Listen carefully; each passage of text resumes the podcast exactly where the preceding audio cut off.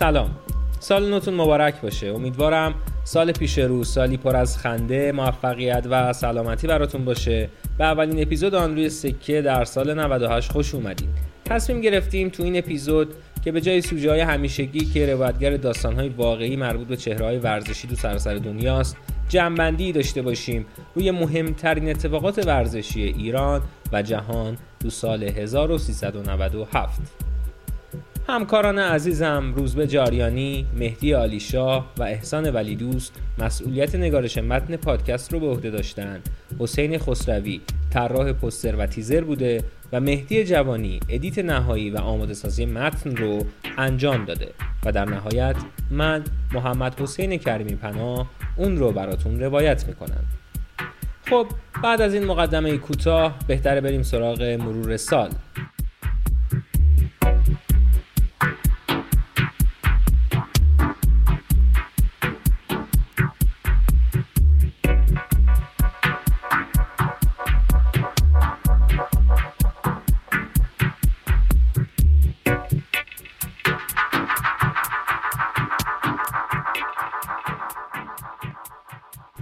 سال هزار و سیصد و نود و هفت سال فوتبالی مهمی برای کشورمون بود، چه در رده ملی و چه در رده باشگاهی. اتفاقات مثبت و منفی قابل توجهی رخ داد. اول و مهمتر از همه جام جهانی فوتبال بود.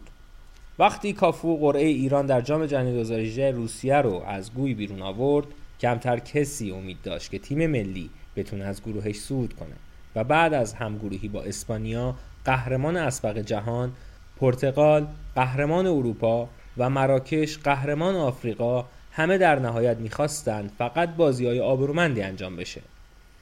اما کیروش همون بازی اول معادلات رو به هم زد. برد یک بر صفر مقابل مراکش و صدرنشینی شروع هیجان انگیزی برای ایران بود. با شکست مقابل اسپانیا فقط پیروزی برابر پرتغال میتونست تاریخ سازی رو تکمیل بکنه. شاید اگه ضربه دقایق آخر مهدی تارمی تبدیل به گل میشد، سال نود و هفت رویایی ترین سال فوتبالی ما بود. اما کسب بیشترین امتیاز در مرحله گروهی تو ادوار جام جهانی و بازی‌های خوب ایران اونقدر به همون چسبید که خاطرش هیچ وقت از ذهنمون پاک نمیشه.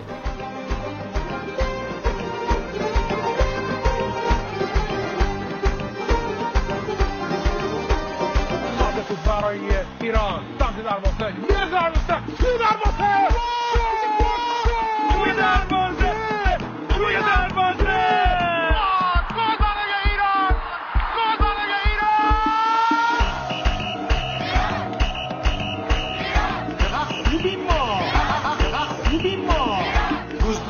تمومه، رامین میگه تمومه و واقعا تمومه.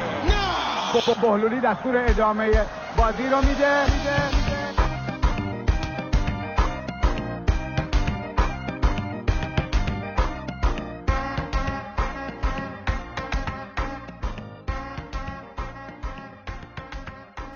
تیم ملی در اواخر سال در جام ملت‌های آسیا شرکت کرد که البته اصلاً پایان خوشی نداشت. با موفقیت ایران تو جام جهانی دو هزار و هجده روسیه همه انتظار داشتن کیروش و شاگردانش بتونن قهرمانی جام ملت‌های آسیا رو کسب کنن. همگروهی ایران با یمن، ویتنام و عراق و بیست و چهار تیمی شدن مسابقات بهترین فرصت بود تا بعد از چهل و دو سال آرزوی قهرمانی برآورده بشه. ایران بازی‌ها رو خوب شروع کرد. پیروزی پنج بر صفر مقابل یمن، برد دو گل مقابل ویتنام و تساوی بدون گل برابر عراق باعث شد به عنوان صدرنشین به دور بعد صعود کنیم و البته بدون گل خورده. عمان و چین حریفایی نبودن که بتونن در مرحله یک هشتم و یک چهارم نهایی جلودار ما باشند، اما همه میدونستن اولین محک جدی ایران مقابل ژاپن در نیمه نهایی بود. یه اشتباه هولناک و یه اعتراض بیجا آرزوها رو خیلی زود به باد داد. ایران باخت و حذف شد، حذفی که نتیجهش پایان کار کیروش در ایران بود. سرمربی پرتغالی با همه کشمکش‌ها و انتقاداتش ایران رو ترک کرد تا نیمکت تیم ملی بعد از هشت سال خالی بمونه. به رده باشگاهی که برسیم، طرفداران قرمزهای پایتخت در کنار سختی‌ها و حاشیه‌های همیشگی سال فوتبالی فوق‌العاده‌ای رو پشت سر گذاشتند. اونها با پنجره‌های نقل و انتقالات بسته و محدودیت‌های بسیار قهرمان لیگ و نایب قهرمان آسیا شدند. آخرین باری که پرسپولیس تونسته بود دو سال پیاپی در لیگ قهرمان بشه به فصل هفتاد و هشت هفتاد و نه برمیگشت.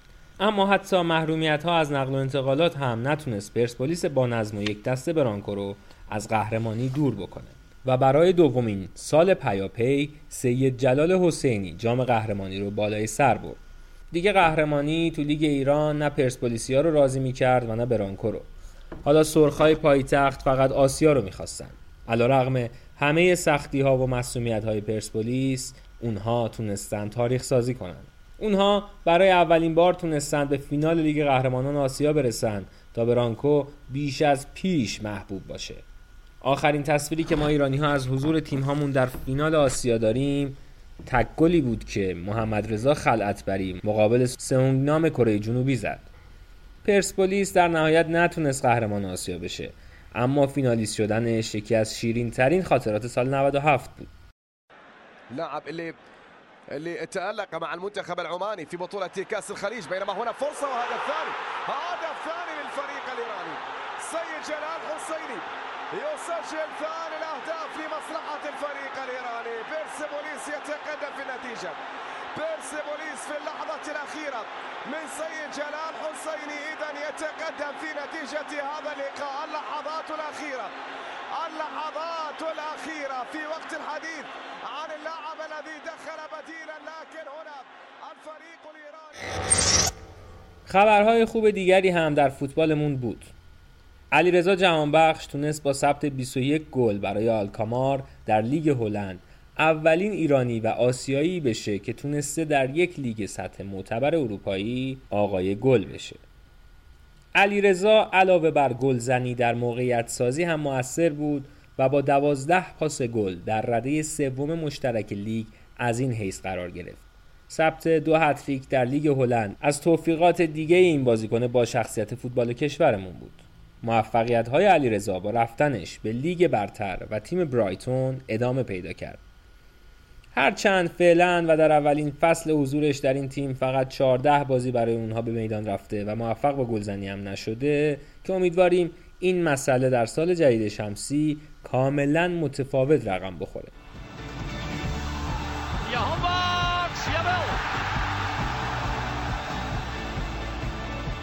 Van overheen op weg naar de drie nul. Oh, dat doet hij wel mooi, hè.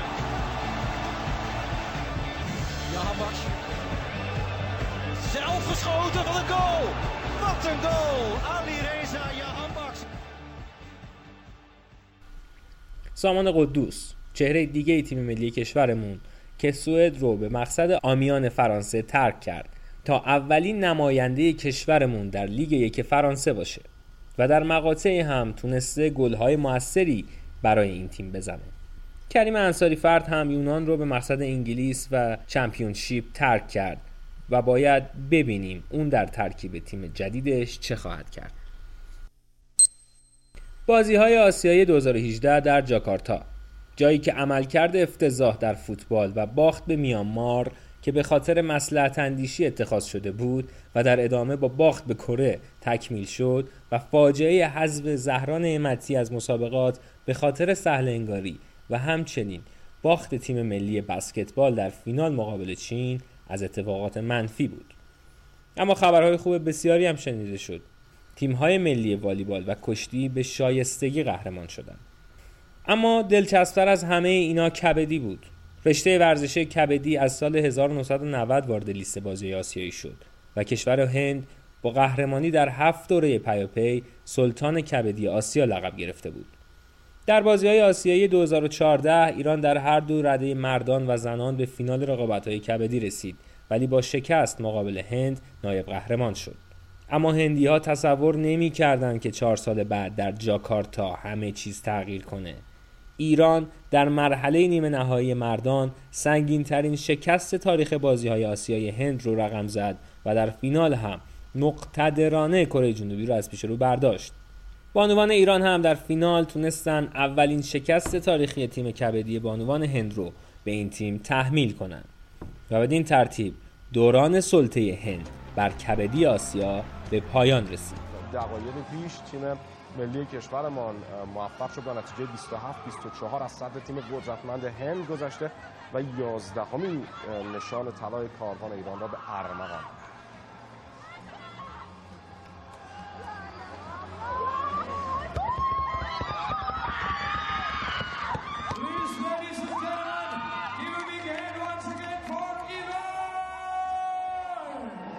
ورزش جانبازان و معلولان هم که همیشه در سایه بود، اونها هم در بازی‌های پاراسیایی موفقیت کسب کردند و سال نود و هفت رو برای این دسته از ورزشکاران خاص‌تر کردند. تا قبل از عملکرد شاهین ایزدیار در کاروان پاراسیایی ایران، وقتی بحث مدال‌آوری در رشته شنا مطرح می‌شد، همه بی اختیار بیاد مایکل فیلپس و مدال‌های طلای متعددش می‌افتادند. اما ایزدیار معادلات رو به طرز شگفت‌انگیزی به هم زد. شاهین با کسب شش مدال طلا در مواد صد متر پروانه، صد متر آزاد، دویست متر مختلط، صد متر قورباغه، پنجاه متر کرال آزاد، صد متر کرال پشت و یک مدال نقره در چهارصد متر آزاد باعث شد تا ایران با اختلافی چشمگیر نسبت به ژاپن در رتبه سوم جدول کلی رده‌بندی این رقابت‌ها بیسته. مدال‌های متوالی ایزدیار در تاریخ ورزش ایران بی‌نظیر بود و یکی از مهمترین رویدادهای سال نود و هفت به شمار میاد. ایزدیار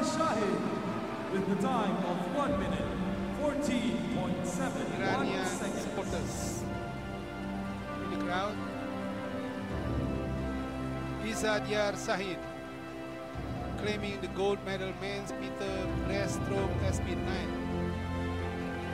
One happy man. ایزدیار شاهین Islamic Republic of Iran.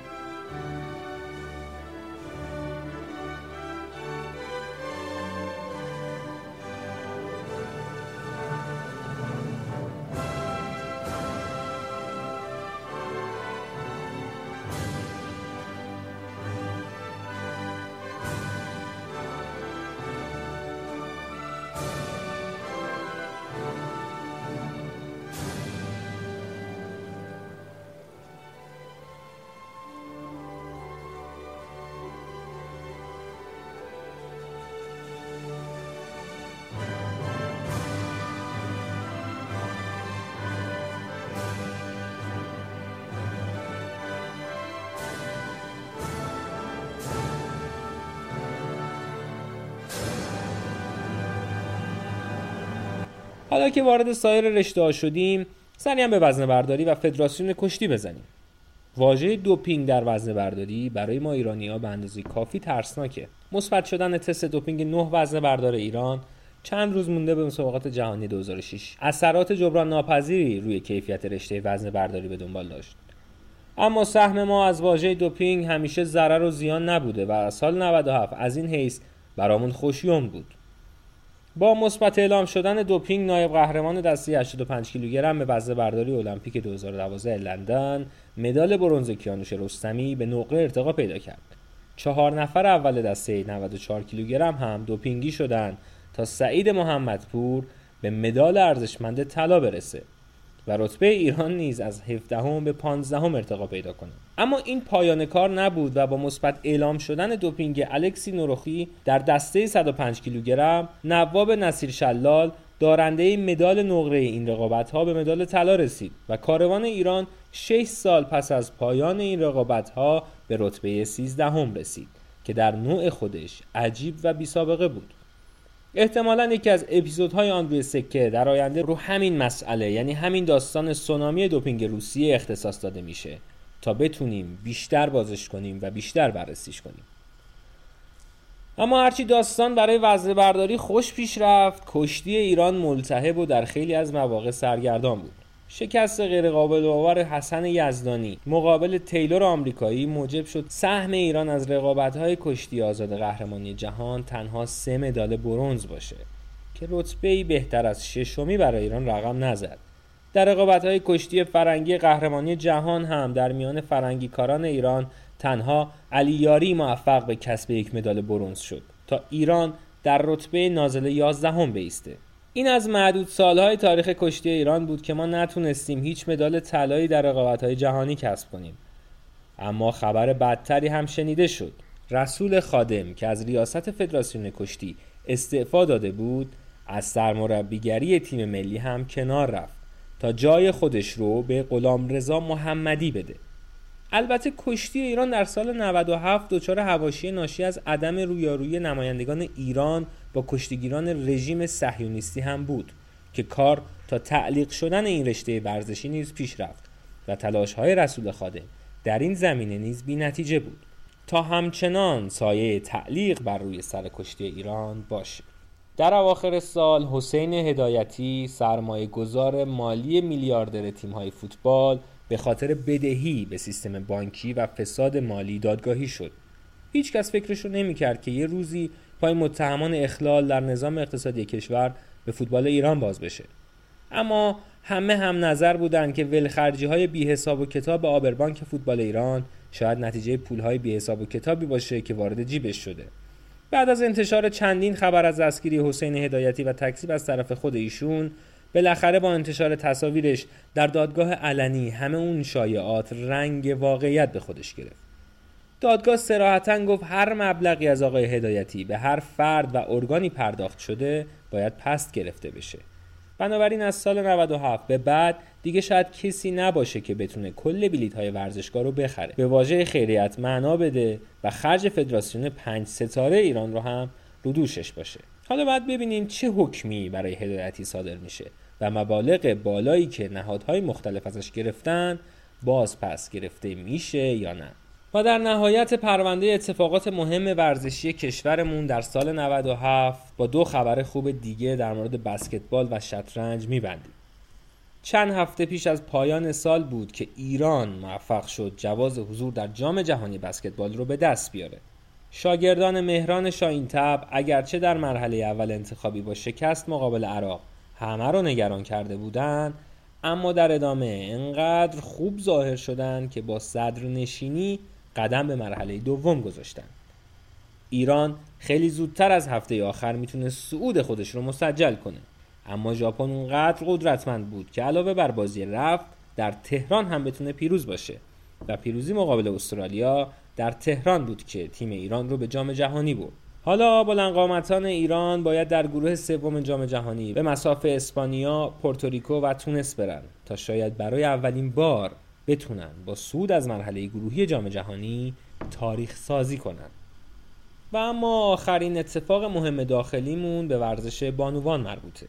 تو ایران کم نیستند بانوانی که در رشته ورزش شطرنج افتخار آفرینی کردند و سارا خادم و شریعه با عملکرد فوق‌العاده‌اش تونست یک بار دیگه تاریخ ساز باشه. در مسابقات شطرنج قهرمانی سریع جهان که در سن پترزبورگ برگزار شد، روسیه باز هم برای کشورمون خوشیوم بود و سارا خادم و شریعه نابغه بیست و دو ساله شطرنج ایران کار بزرگی کرد و تونست با کسب نه امتیاز از دوازده امتیاز ممکن نایب قهرمان جهان بشه و این نایب قهرمانی باعث شد تا در رتبه بیستم شطرنج بازای سریع دنیا قرار بگیره. اما بریم سراغ اتفاقات مهم ورزشی که در سطح بین الملل رخ داد.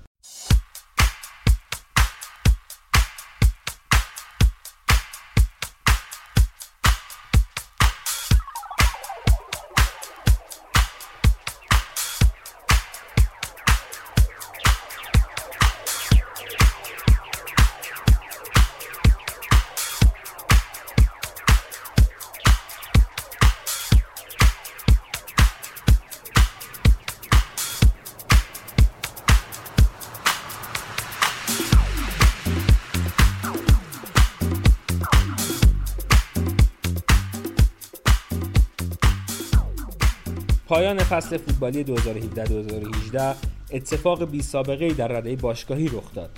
رئال مادرید که قبلا با دو قهرمانی پی در پی رکورد جاودانه‌ای رو ثبت کرده بود، با قهرمانی سومش خودش رو بیش از قبل دست نیافتنی کرد. قبل از اینکه زیدان بیاد و جای بنیتز رو در رئال مادرید بگیره، دو قهرمانی متوالی در لیگ قهرمانان اروپا برای هر تیمی، حتی اولای فوتبال اروپا هم، مثل یک شیرینی خامه‌ای تازه است و لذت بخش. زیدان اما به جای تلاش برای چشیدن مزه اون شیرینی، یه شیرینی فروشی برای رئالیا راه اندازی کرد. در طی دو سال و نیم حضور زیدان روی نیمکت رئال، اونا سه بار متوالی، یعنی در سالهای دو هزار و شانزده، دو هزار و هفده و دو هزار و هجده قهرمان لیگ قهرمانان اروپا شدند. سال دو هزار و هجده رئال مادرید در فینالی عجیب لیورپول رو شکست داد و رکوردی رو ثبت کرد که شاید تاریخ هم از شکستنش وا بمونه. اما بلافاصله بعد از اتمام فصل تمام دنیا وارد جو جام جهانی فوتبال شد. از توفیق ایران در جام جهانی گفتیم و الان میخوایم چند تا از اتفاقات مهم این مسابقات رو با هم مرور کنیم. دور اول گروهی خیلی جذاب نبود، اما این آغازش بود. آلمان که قهرمان دوره قبلی بود، در بازی اولش با عملکردی ضعیف به مکزیک باخت تا شوک اول به جام جهانی وارد بشه. اونها تونستن در بازی بعدیشون خیلی سخت سوئد رو شکست بدن تا امیدهاشون زنده بمونه، اما در بازی آخر به مصاف کره جنوبی رفتن که امیدی به صعود نداشت. یه چشم آلمان ها به بازی تیم خودشون بود و یه چشم دیگه شون به بازی مکزیک و سوئد. هرچه ثانیه شمار به عدد نود نزدیکتر میشد، آلمان بیشتر خورد میشد. دقیقه نود آلمان تنها یک شکست خورده سرفکنده بود. اونا با دو گل به کره باختن و مستقیم با یک بلیت از کازان به برلین برگشتن. یکی دیگه از اتفاقای جذاب جام جهانی دو هزار و هجده شروع حالی بود که درخشش فوتبال انگلیس به دنیا بخشید. انگلیسی‌ها که سالها بود موفقیت چندانی در سطح ملی نداشتن، سال دو هزار و هجده خیره کننده بودن. علاوه بر اینها انگلیس بالاخره موفق شد طلسم پیروز نشدن در ضربات پنالتی رو باطل کنه.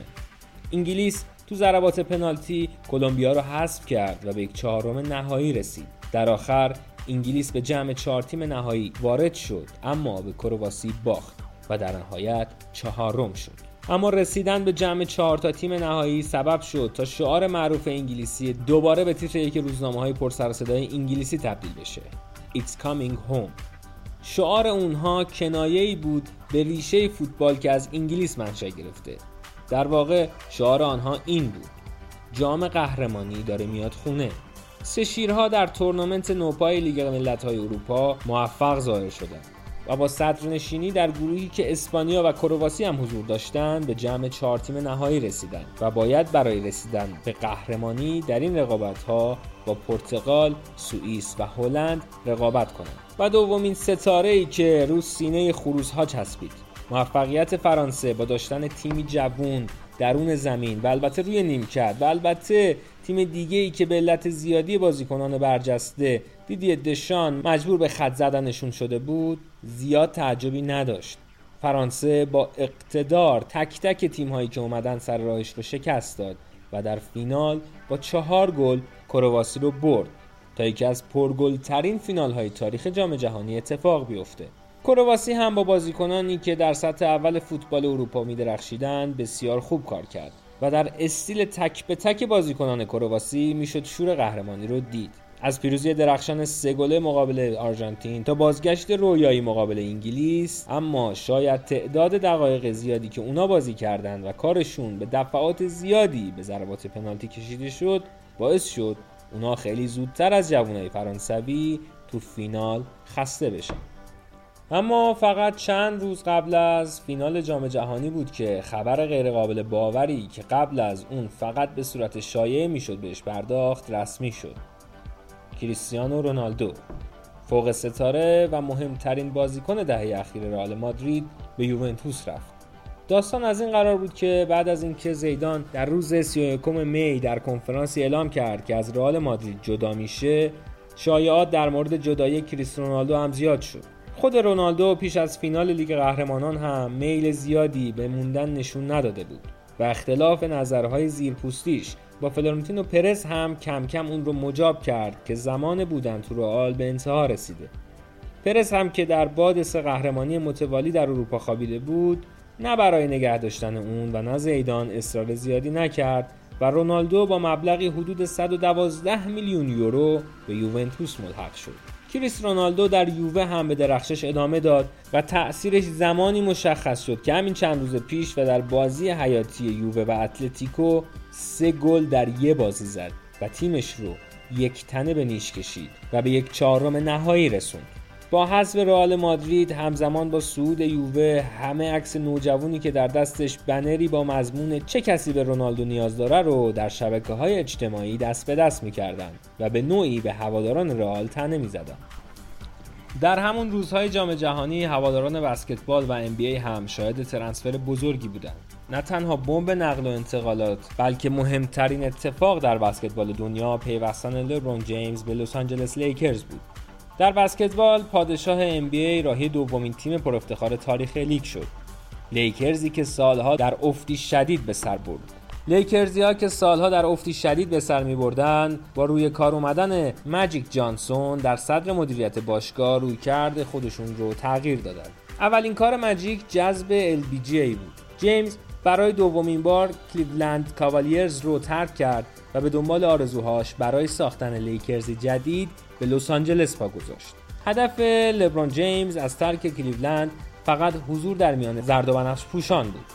اگر میپرسین لبرون چرا چنین تصمیمی گرفت، شاید بشه گفت با موفقیت احتمالی که در الی به دست می آورد، بهتر بودنش نسبت به کوبی برایانت اثبات میشد. جیمز خیلی خوب میدونست که وضعیت در کنفرانس غرب به شدت سخت‌تر از کنفرانس شرقه، اما باز هم انتخابش لیکرز بود. بدون معطلی قراردادش رو امضا کرد و بوم، دنیای بسکتبال و حواشیش دوباره با لبرون جیمز بزرگ شد. فصل عجیب و غریبی برای جیمز و یارانش رقم خورد، سر تا سر از حواشی و ناامیدی. هنوز فرصت هست، اما نه این لیکرز تیم گذشته است، نه پادشاه به تنهایی میتونه این تیم رو به قهرمانی ان بی ای برسونه. عاشقانه لیکرز و جیمز ادامه داره. شاید سال دیگه همین موقع نوشتیم لبرون جیمز پادشاه مطلق الی.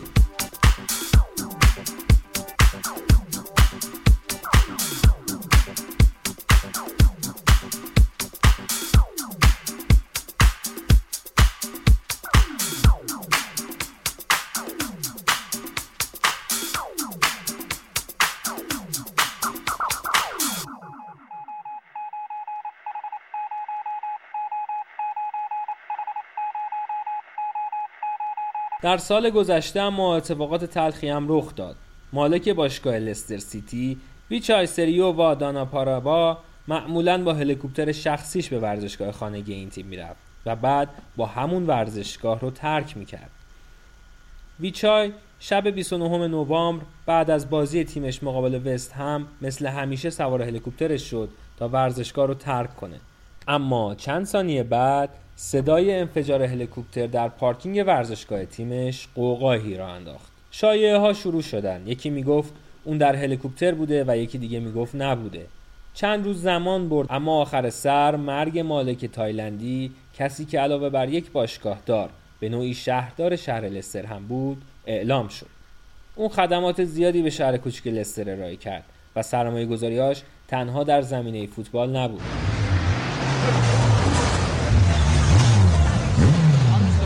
Um,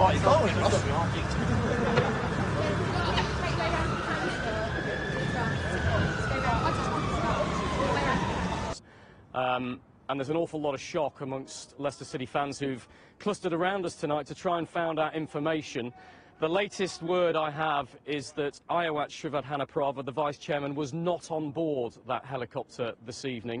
That's unconfirmed at this stage, but uh, we don't think he was in attendance at the game and we don't think he was on board the helicopter. But the real concern is that we think Vishai Shrivathanaprava... خبر بعد هم مربوط به یک سانحه هوایی بود. سقوط هواپیمای کوچک که تنها دو سرنشین داشت. این خبر اول زیاد جدی گرفته نشد. به مرور اما منابع خبری مدام اسمی رو تکرار می‌کردن. امیلیانو سالا، بازیکن تیم نانت که به کاردیف پیوسته بود، اون تو این هواپیما بود. بعد از چند ساعت هنوز هم بودن کسانی که زیاد اهمیت نمی‌دادند.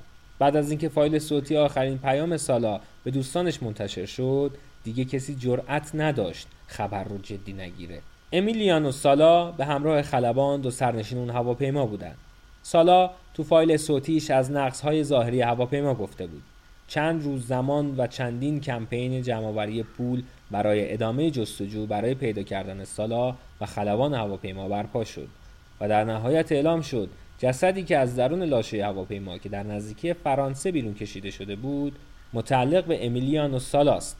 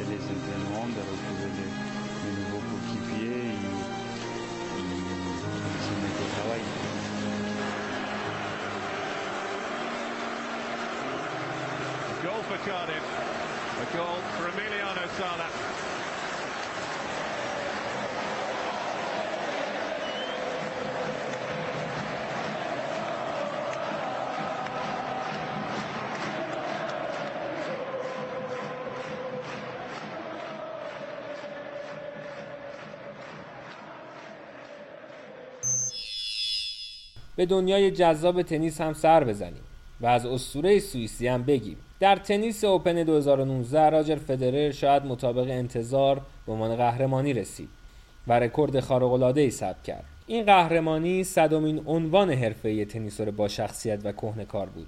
فدرر که سی و هفت سال داره تقریباً تمامی عناوین ممکن برای تنیسور رو به دست آورده. شاید تنها حسرت فدرر نبردن مدال طلا در بخش انفرادی مردان المپیک باشه.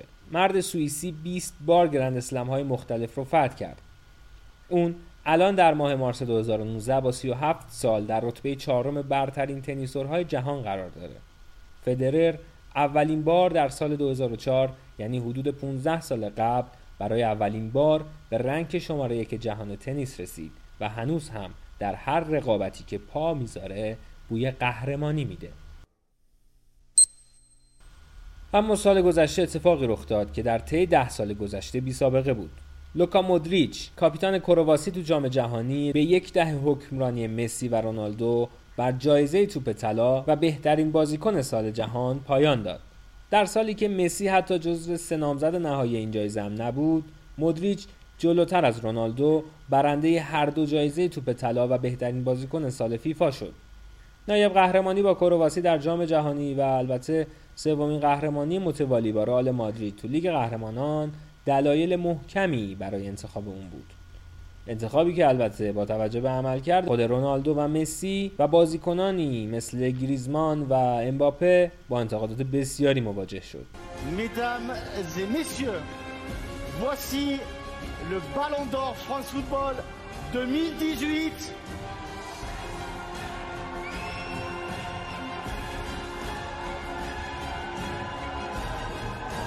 Je vous demande de faire un triomphe à monsieur Luka Modrić.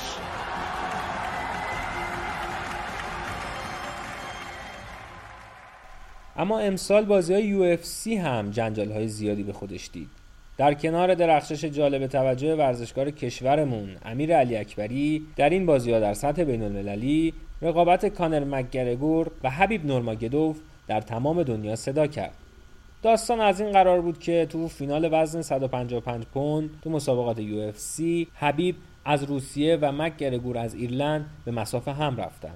و بعد از سریالی از حاشیه‌ها و کریخانی‌ها در مسافی سخت و نفسگیر حبیب برنده شد. اما چیزی که بعد از بازی رخ داد داستان را عجیب‌تر کرد. بعد از شکست هواداران و اعضای دو تیم به شکل دعواهای قومی به جون هم افتادند و حبیب هم از قفس بیرون پرید و به زد و خورد مشغول شد. این رفتار دو ورزشکار بی جواب باقی نموند و اونها جریمه شدند. حبیب نه ماه از فعالیت محروم شد و مک‌گرگور شش ماه و هر دو به پرداخت جریمه نقدی محکوم شدند.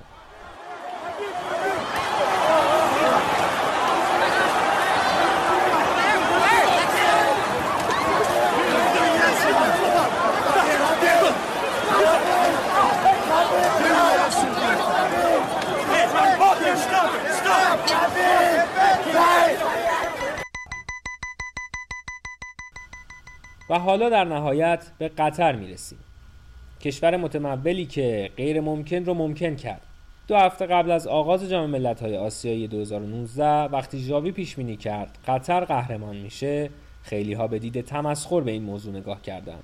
حدوداً سه هفته بعد ما همه اشتباه کرده بودند، جز همون ژاوی. قطر در تورنمنتی فوق‌العاده حریفان رو یکی یکی با بازی‌های برتر شکست داد و قهرمان شد. اونها تونستند با شکست عربستان سعودی، کره شمالی، لبنان، عراق، کره جنوبی، امارات میزبان و ژاپن نوزده گل زده و فقط یک گل خورده برای اولین بار قهرمانی قاره کهن رو جشن بگیرند. بعد از قهرمانی قطر همه در مورد رده‌های سنی تیم ملی این کشور و کارهایی که قطری‌ها در حال انجام روی جوانان خود هستند صحبت می‌کردند. آکادمی اسپایر همون چیزی بود که قطر رو به یک قهرمان بدل کرد. قطر که میزبان جام جهانی بعدی هم هست، با فیلیکس سانچز اسپانیایی که اون هم اتفاقاً برآمده از دل همین سیستم‌های آکادمی شکل و استعدادیاب هست، موفق شد قول‌های فوتبال آسیا رو شکست بده و چشمکی به حریفان جهانی خود که در جام جهانی بعدی منتظرش هستن بزنه. The trophy is huge. The prize is huge. And as we acknowledge their success and say congratulations, we do so in the knowledge that Qatar are the new force in Asia. Qatar are the Asian champions twenty nineteen, and who would deny them a glittering moment like this? Seven games played, seven games won, an astonishing feat that has shocked the whole of the continent.